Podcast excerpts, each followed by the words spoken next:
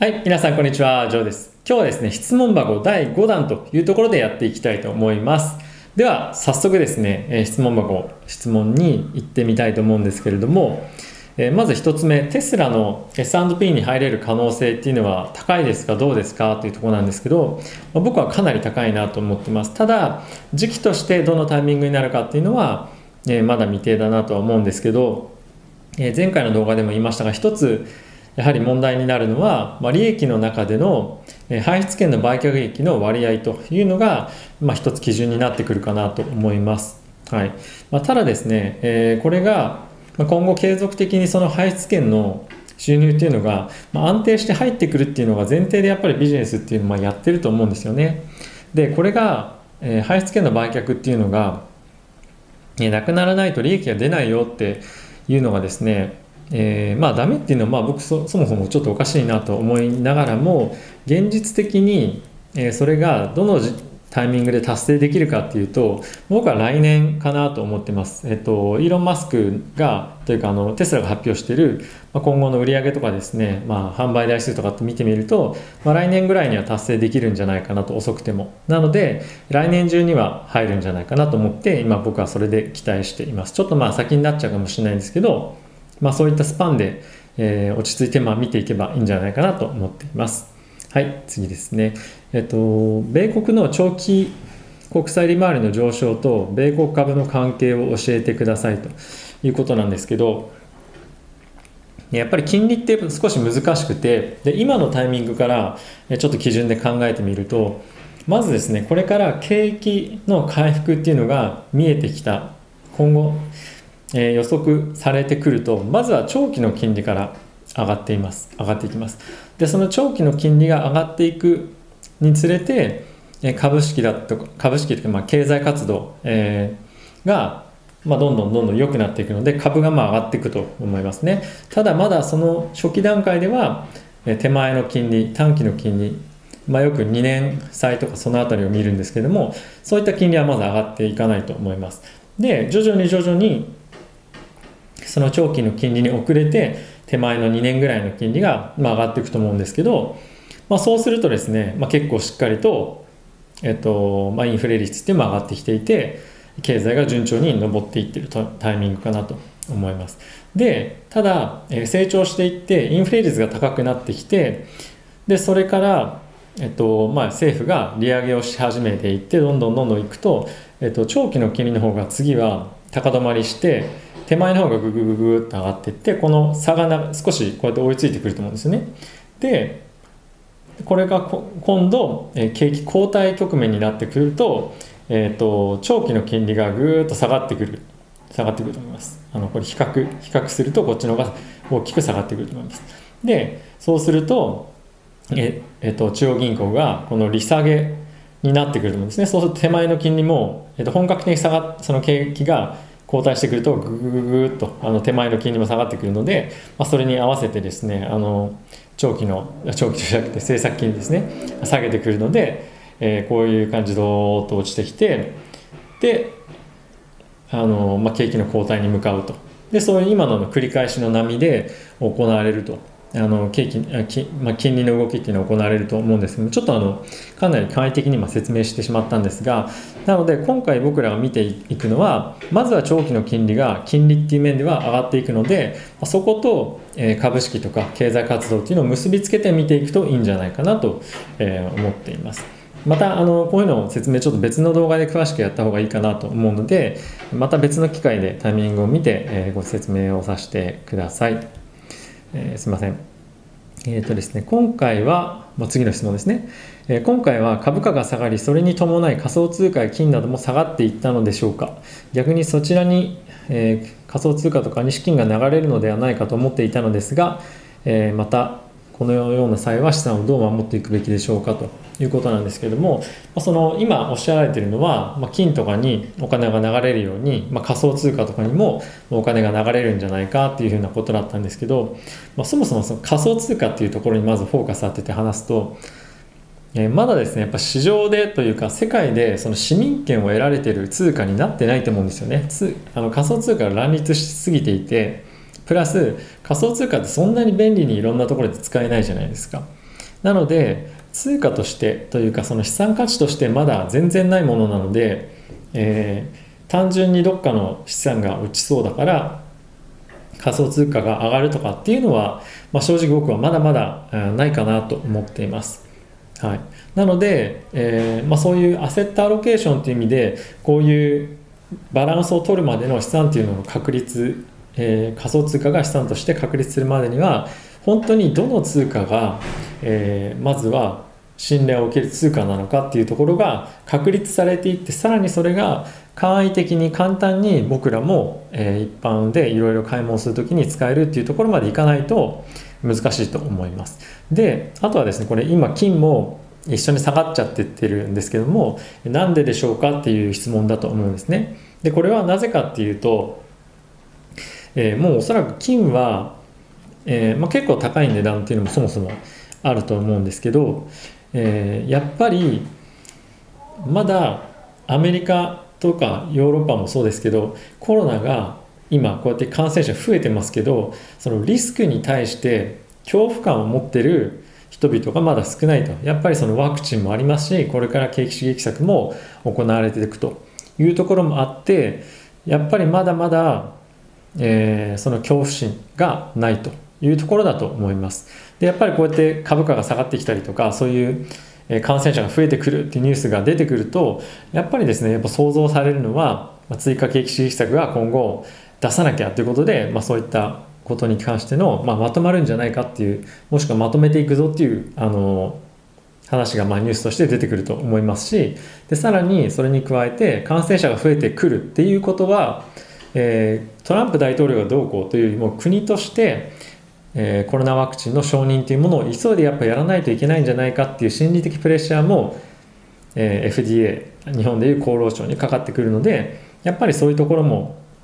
ね、期待させるものがあるんじゃないかなと思います。なので今は本当に危機的な状況にならない限り、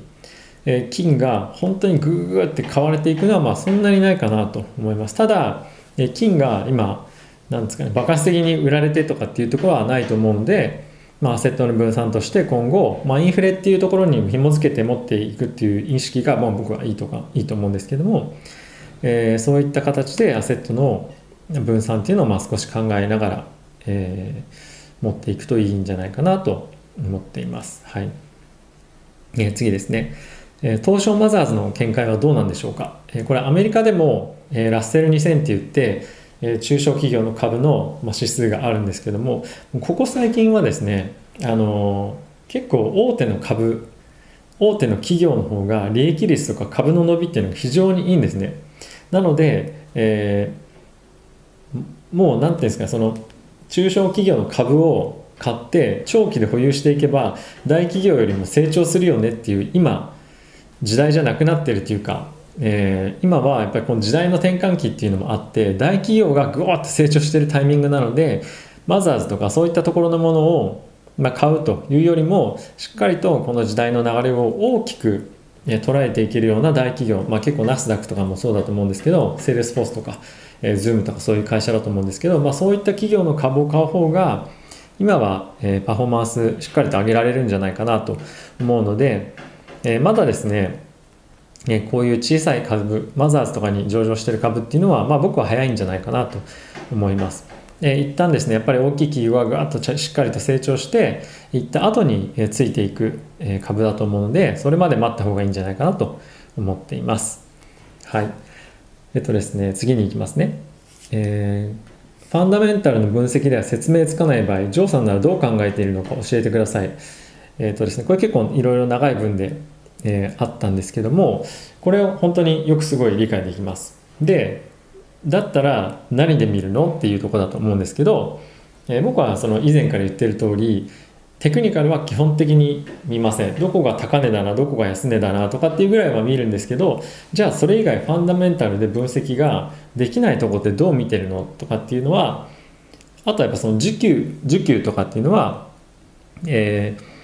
見るというか感覚的にえ考えてるっていう感じですね。はい、あとはやっぱりその経済指標とかを見ながらその全体の、お金の流れとか経済の流れ経済の成長とかそういうのをなんてこれ、ね、本当にあのなんていうんですかなかなか説明しづらいので申し訳ないんですけど自分の中でシナリオを立てて今の経済状況っていうのはどういうふうに向かってるのかとか、えー、まあ、そういったことを自分の頭の中でシナリオを考えてまず大きいビッグピクチャーっていうかその長期の話を組み立てるじゃないですか。でその中で、まあ、こういう上下があるの中でそれってどういうふうに考えていくんですかと株が、ね、上がったり下がったりとかっていうのをどういうふうに考えていくんですか、まあ、あと先々週とか先週とかのナスダックがわって下がってるのに対してじゃあどうやって説明していくんですかっていう質問だと思うんですけど、えー、そこはですねやっぱり短期的なイベントがどんなことがあるのかとかあとはものすごくいいことばっかり続いてた時に対してやっぱりそのネガティブなものを考えてなかった頭の中で考えてなかった時に突発的に出てきたニュースとかやっぱそういうのは下がるので、まあ、それそんな流れに乗るとか。あとはですね本当に悪いことばっかりずっとニュースで出てきて、まあ、ポジティブなニュースが出てくると、まあ、そこであの波が変わったりとか。なんかその何て言うんですかね人の感情とちょっと似てるようなところがあるんですけど今マーケットが期待してる想定してるものと、えー、ニュースとして出てきてるものだったりとかそういったもののズレを、え、感じるっていう感じだと思います。ものすごいあの具体性に欠ける説明で申し訳ないんですけどやっぱりその辺は肌感覚なんじゃないかなと思ってます。例えばその先日ちょっと前にソフトバンクがうわーって売られてましたよね。あの売られててあれはまあ売られすぎだなとかちょっと感情的に人々が動いてるなとかそういうのを、えーまあ、感じ取る、まあ、力というかあの感覚本当にもう感覚です。はい、なのでちょっとこれは、えー、いろんな人としかもこれこれっていうのは自分の中で完結させることじゃなくていろんなマーケットで見てる人たちと話をしながら情報を集めてニュースも見るっていうのもそうですしその中で自分の中であ今ってどういう状態なんだ今マーケットは何を大事にしてるんだ何を見てるんだっていうところを自分の中であの形を作ってイメージをしていくみたいな感じをして、えー、その短期的なシナリオに対して、え反応をしていってるという感じですね。すいませんちょっとあの説明になってるようでなってないとえいうことなんですけどもまあそういうことを考えながら日々とか、え短期的なシナリオっていうのは考えてます。はい。え、ー、とですね、IPO を購入しないバークシャーが、えなぜテック系の、えスノーフレークの購入をしたかと。もともとですね、このバークシャーハザウェイ、えウォーレン・バフェットっていうのは IPO とかの投資っていうのはしなかったんですけれども、えここ最近、まあ、新しい人、まあ、彼ももう90歳で、チャーリー・マンガー一緒のパートナーのも95歳か96歳だと思うんですけどここ最近新しいなんていうんですかねネクスト、えー、バフェットじゃないですけどバフェットの下で働いている人たちでも徐々にもう運用運用とかも始めていて、まあ、そういった人たちの関与もあるんじゃないかっていうふうに言われているんですけれどもやっぱりですね、まあ、一番大きいのはこのスノーフレークの話を聞いて条件を聞いてあとは今回 RPO だったと思うんですけど IPO の評価どういった形でその IPO の価格を決めてるかと。そういった話も全部聞いた上であこれはアンダーバリューだなと。割安株だなっていうのを判断したからだと思います。これは IPO をえー、するしないとかっていう以前の問題でそこに株価に価値があったという判断をしたことだと思います。やっぱここ最近テック系の株価っていうのは、まあ、少し皆さん割高僕も自身も割高だとは思うんですけどバリエーションが非常に高くなってましたよね。でその非常に高くなってるバリエーションとあとこの非常に微妙なマーケットの、えー、センチメントっていうのを今回ゴールドマン・サックスが価値評価っていうのを行ったんですけどそこを鑑みるとそんなにアグレッシブに価格をつけられなかったという状況だったと思います。でそこの、えー、て言うんですか感覚をバフェットが、まあ、嗅ぎ取ってというか、えー、感じてこれは投資してもしっかりと儲かるものだなと。いうことだったと思います。もちろんですね、一番大事なのはビジネスモデルと会社でしっかりと経営をされてるかっていうところがまずあると思います。で、その次にバリエーションがどうだったかと、しっかり利益が出るのかっていうところが一番の大事なポイントだったのかなと思っています。はい、次に行きます。えー、ジョーさんの投資に割く時間について日常のルーティンを教えていただけないでしょうか、バイアスがかかるためテクニカル分析が行え使わないというスタンスであればニュースや新聞などのソースから情報を得る時間、それをもとに考慮する時間以外は特に何か作業に時間を必要、時間を割く必要はないのではないかと想像しています、僕はですねまず、えまあ、当然寝る前に、いろいろニュース見ますよね。大体。で朝起きた時にその寝る前に考えていたシナリオと、えー、起きた時にマーケットがどうなってたかっていうシナリオが、まあ、一致してるかしてないかっていうところをまず見て、えー、一致してなければ一致してないところはどういうところなのか一致してるのであれば一致してるところはどうなのか、えー、または同じ方向に一致してる方向でその考えと同じ方向だったらどれぐらいそういう形で動いてたのかとかいうのをまず見てあとはもちろんニュース見ますけど、えー、あとはその新聞とかニュースに加えて結構その CNBC とかっていうニュースサイトだといろんな有識者が、えー、まあ、テレビで話したりしてるんですけど、まあ、そういうの見たりとかしながら本当にとにかくいろんな角度からいろんな人の情報を見てまずは今の状況がどういう状況かっていうのを、まあ、理解するというところから始めます。でそれをまず咀嚼して分析というか考えた上で自分が持ってる長期的なトレンドの、えー、考え方に対してまだ合ってるかどうか、まあ、そんな簡単には変わんないんですけど沿ってるかどうかっていうところをまず確認してあとは今まで、えー、考えてなかったリスクのイベントっていうのが何かあるのか出てくるのかっていうところを、えー、確認します。今までリスクとして捉えられてなかったものもしくは気にされてなかったイベントっていうのが新しく気にしなければいけないのであれば、まあ、そういったところに注視をしてニュース読み込んでみたりとかあとはそのリスクイベントが新しく出てくるのであればそのリスクイベントが自分が持ってる株とか市場に対してどれぐらいインパクトがありそうかなっていうのも、えニュースを見たりとか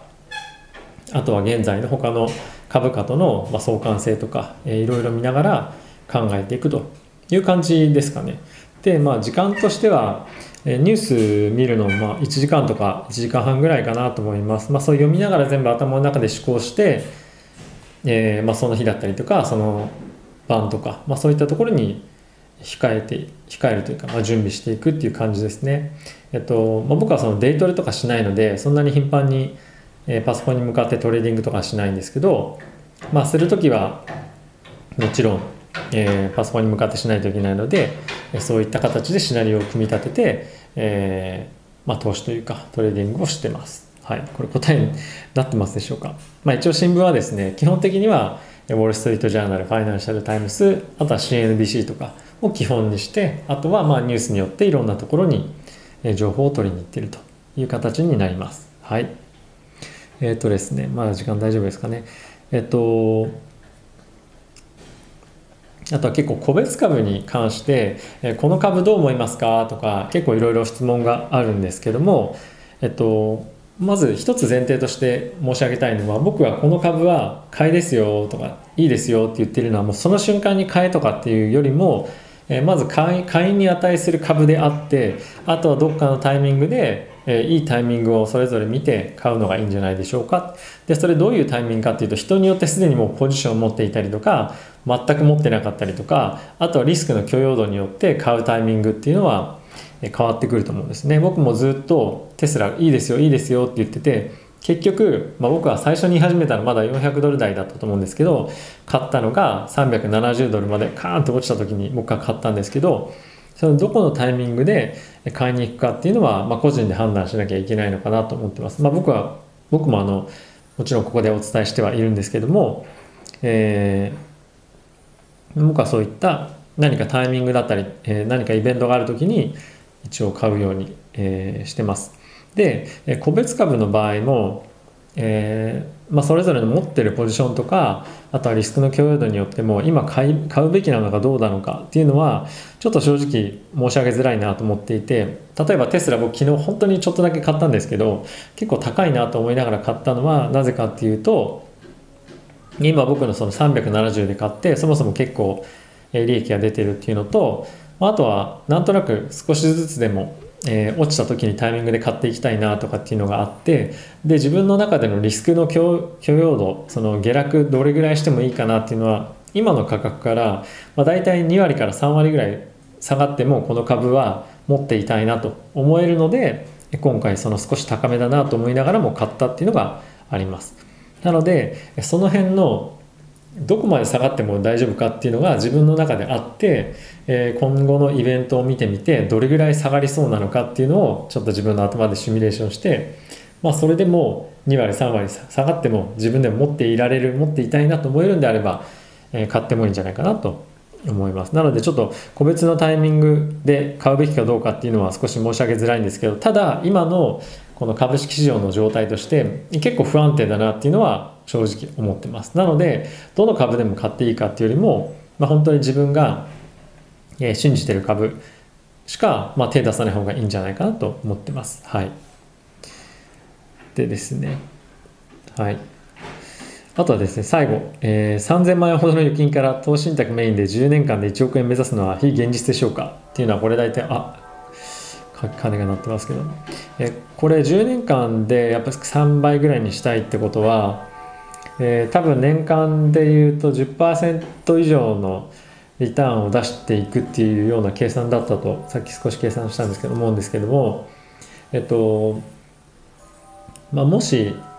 10%ぐらいのリターンだと、えー、S&P とか、まあ、そういったところの平均のリターンってそれぐらいだと思うので、えー、そういう ETF を運用して、まあ、この上昇っていうのを目指すのはいいんじゃないかなと思う反面、えー、これってだからそのどこからどこのタイミングで入るかっていうのが非常に重要だと思うんですよねどこのタイミングで買うかと。で今のところから今ってその史上最高高値のタイミングなわけじゃないですか。なのでそこから10年間で3倍かって考えると、まあ、少しちょっとアグレッシブな予想かなと思ったりもするので、えー、結構リスクを取っても問題ないというのであれば、えその2倍動く、えー、1つの指数の動きに対して2倍動くレバレッジのかかった商品例えば、えー、ナスダックの動きに倍のあのナスダックの動きに紐づいて倍動くとかそういった商品買うとかもいいんじゃないかなといいんじゃないかなとかまあそういうことしないとなかなか難しいかなと思います。はい、やっぱ個別株投資信託メインって書いてあるんで個別株よりもまあそういう ETF を使ってで今のタイミングからだと、まあ、そういう倍動くとかそういうんじゃないと難しいかなと思いつつ、まあ、あとはもう少しちょっと待ってみるっていうのもいいかなと思ってますね。あのまあ、こういう株買ってますよとか僕言いながらも結構ここ最近の投資もう少し下がるかなっていうのは、えー、覚悟しているっていうのとあとはですねあのちょっとなんか陰謀論みたいな質問あったんですけど、えっと、今年の冬にかけてかなりコロナがもう一回出てくるっていうのを僕はあの思ってますなのでもう一度経済がかなり厳しく、えー、落ちるという可能性を僕はあの結構信じてます。なので、もしかするとそういうところでガツンと落ちてくるんであれば、年末とか年末年始ぐらいで、えー、もう一回僕は少し株を買おうかなと思ってるんですけど、えっと、なので、まあ、もう少しこの3000万円っていうのが非常に大事なお金であれば、そんなにアグレッシブにあのレバレッジかかったやつをわざわざ買うとかではなくて、もう少し下がって買えるタイミングっていうのを待ってもいいんじゃないかなと思います。はい、あのコロナ今後そんなに簡単に終わらないんじゃないかなと、まあ、ヨーロッパの状況を見てもそうですけど、えー、もっともっと悪い時期っていうのがもう一回ぐらい来るんじゃないかなと思っているので僕は一応そういうふうに考えているというのをお伝えしましたはい、えー、いつもたくさんのコメントありがとうございます、えー、引き続きですね皆さんからのコメントだったりとか、え質問、えお待ちしてますのでぜひ、えコメント欄によろしくお願いしますではえご視聴ありがとうございました。また次回の動画でお会いしましょう。さよなら。